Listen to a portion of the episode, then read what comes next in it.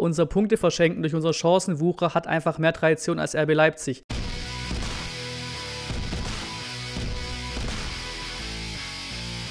Und dann Moinsen zum Video vorm Spiel am Freitagabend gegen Borussia Dortmund.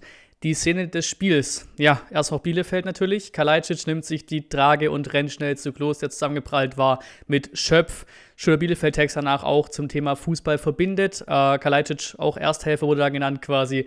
Geflüchtete Kinder und Jugendliche aus der Ukraine waren im Stadion. Da gab es auch Applaus, auch ein Gänsehautmoment im Stadion. Ähm, und natürlich auch Applaus von Klos, von beiden Seiten, logischerweise auch vom VfB-Fanlager. Schierazzi kündigt danach nach dem Stand von Klos. Den haben sie jetzt auch rausgehauen. Bielefeld, OP ohne Komplikation. Er ist bei vollem Bewusstsein, also auch da nochmal eine gute Besserung. Geiler Auswärtssupport. Ja, die Stimmung konnten wir auch über die Fernsehübertragung sehr gut hören. War sehr geil in Bielefeld da ausverkauft, Mainz auch ausverkauft. Und in Sachen Mainz wurde auch die Mottofahrt jetzt ein bisschen spezifischer angegeben, nämlich mit Kleidungsstil in Vereinsfarben. Also man soll einfach ne, VfB repräsentieren und so das richtige Südamerika-Ding bringen wohl die Ultras quasi eh schon selber mit ein. Voted für den VfB. Ja, die Links sind natürlich in der Videobeschreibung drin, im Sammelink, wie alles hier, was ich irgendwie nenne, Quellen, schieß mich tot, alles ist am Start, ihr wisst Bescheid. Der nächste ist ja quasi unser Wettbewerb. Rookie of the Month könnte Mamouche werden. Es geht gegen Lindström und gegen Adli, also da abstimmen.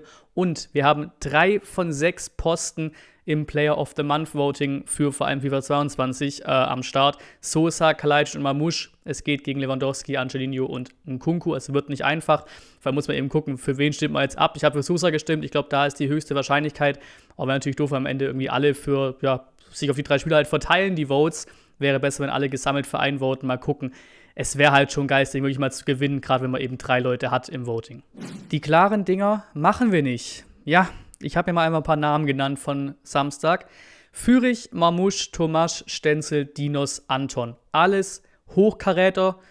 Die eine größer als die andere die Chance. Kicker nennt 6 zu 1 Chancen gegen Bielefeld und dann spielst du da 1 zu 1. Das ist unfassbar. Es ist aber ja auch unbedingt nichts Neues in der Saison. Ne? Das hatten wir schon mal vielleicht auch so bis letzten Wochen das Spielglück verspielt mit den Spielen gegen Gladbach, Augsburg und das Last-Minute-Ding auch bei Union. Ich hoffe nur, dass man eben solchen Chancen und solchen vergebenen Punkten am Ende halt nicht hinterherweinen muss. Verein für Bescherungsspiele, ja, eine ganz schlechte Umdichtung von der VfB-Abkürzung, aber unser Punkteverschenken durch unsere Chancenwucher hat einfach mehr Tradition als RB Leipzig. Das ist einfach so. Es nervt, es nervt komplett. Zwei Punkte gegen Bielefeld liegen lassen, einen Punkt in Hoffenheim liegen lassen, zwei Punkte gegen Bochum liegen lassen zum Beispiel insgesamt 14 Punkte nach Führung verspielt. Das ist auch komplett bodenlos.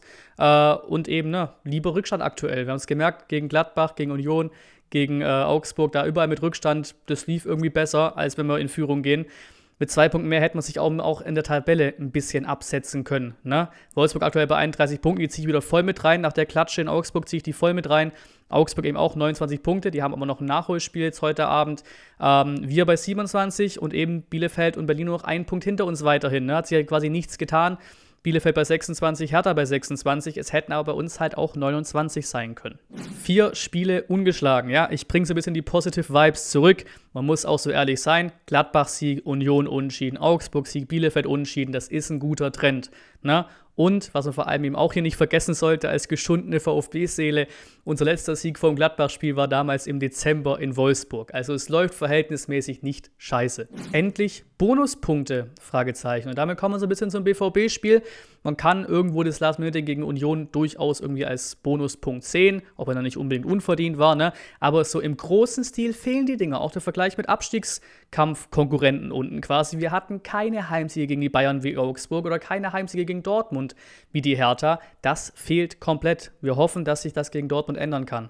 Freitag, BVB, da war doch was. Das ist Liegt in der jüngeren Vergangenheit das Ding, eben auch damals so gesehen Bonuspunkte gewesen. 2 zu 1 Heimsieg gegen BVB 2017 in der Aufstiegssaison.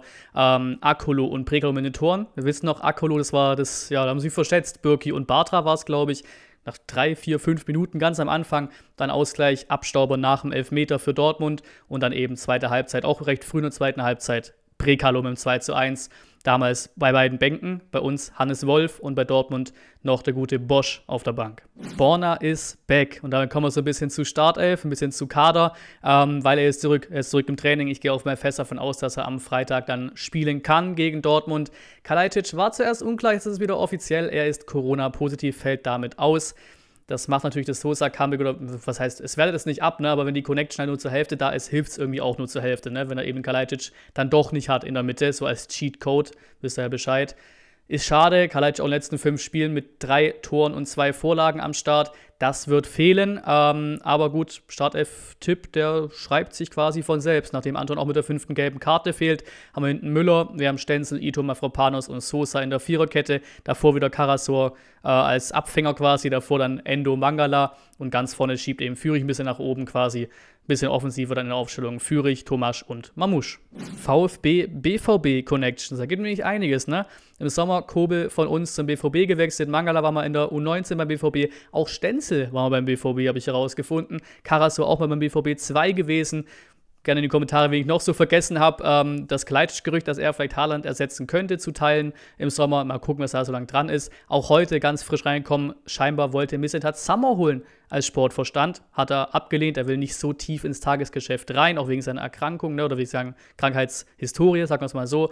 Ähm, und die andere ist auf der Trainerposition, weil Favre haben wir damals rausgeschmissen, quasi beim BVB mit dem 1 zu 5 damals. Und laut dem Bildbericht hockt auch Rose natürlich nicht so ganz tief im Sattel mehr beim BVB. Scheinbar gibt es auch da die Möglichkeit, wenn er wirklich verlieren würde am Freitag gegen uns, dass vielleicht auch Rose raus muss. Da ist sowas von was drin. Denn der BVB natürlich aktuell ein bisschen schwächer drauf. 1 zu 4 Klatsche gegen Leipzig. Aber die Saison gesehen, das Meisterrennen ist durch. Euroleague sind sie raus, Pokal sind sie raus. Und auch die werden uns, siehe Leipzig-Spiel, die Räume geben. Wir werden mit Tempo gefährlich sein können. Man muss dann eben aber verdammt nochmal eiskalt sein. Sonst wirst du wieder mit keinen Punkten rauslaufen wahrscheinlich, ne? weil der BVB wird auch bei uns punkten können. Dafür ist die Klasse zu hoch. Die sind immer noch Zweiter in der Bundesliga. Die Hütte ist voll am Freitag. Es wird eine Wahnsinnsstimmung. Alle bekommen Flaggen, auch quasi heute rausgekommen, VfB getweetet. Es wird ein weiß-rotes Fahnenmeer. Sehr, sehr nice. Und auch BVB hat die STN berichtet, hat sich 5600 Karten äh, geschnappt, in Anspruch genommen, ausverkauft. Sehr, sehr stark. Da muss man einfach an was glauben, dass da am Freitag was geht. Muss man dran glauben. Ich tippe auf einen Punkt oder ich hoffe mir einen Punkt, weil ich mich nicht auf noch mehr hypen will. Ihr könnt euch auch wieder abstimmen im Community-Tab Sieg, Unentschieden, Niederlage. Gleisbauarbeiten am Spieltag. Ja, das ist Stuttgart at its finest mal wieder.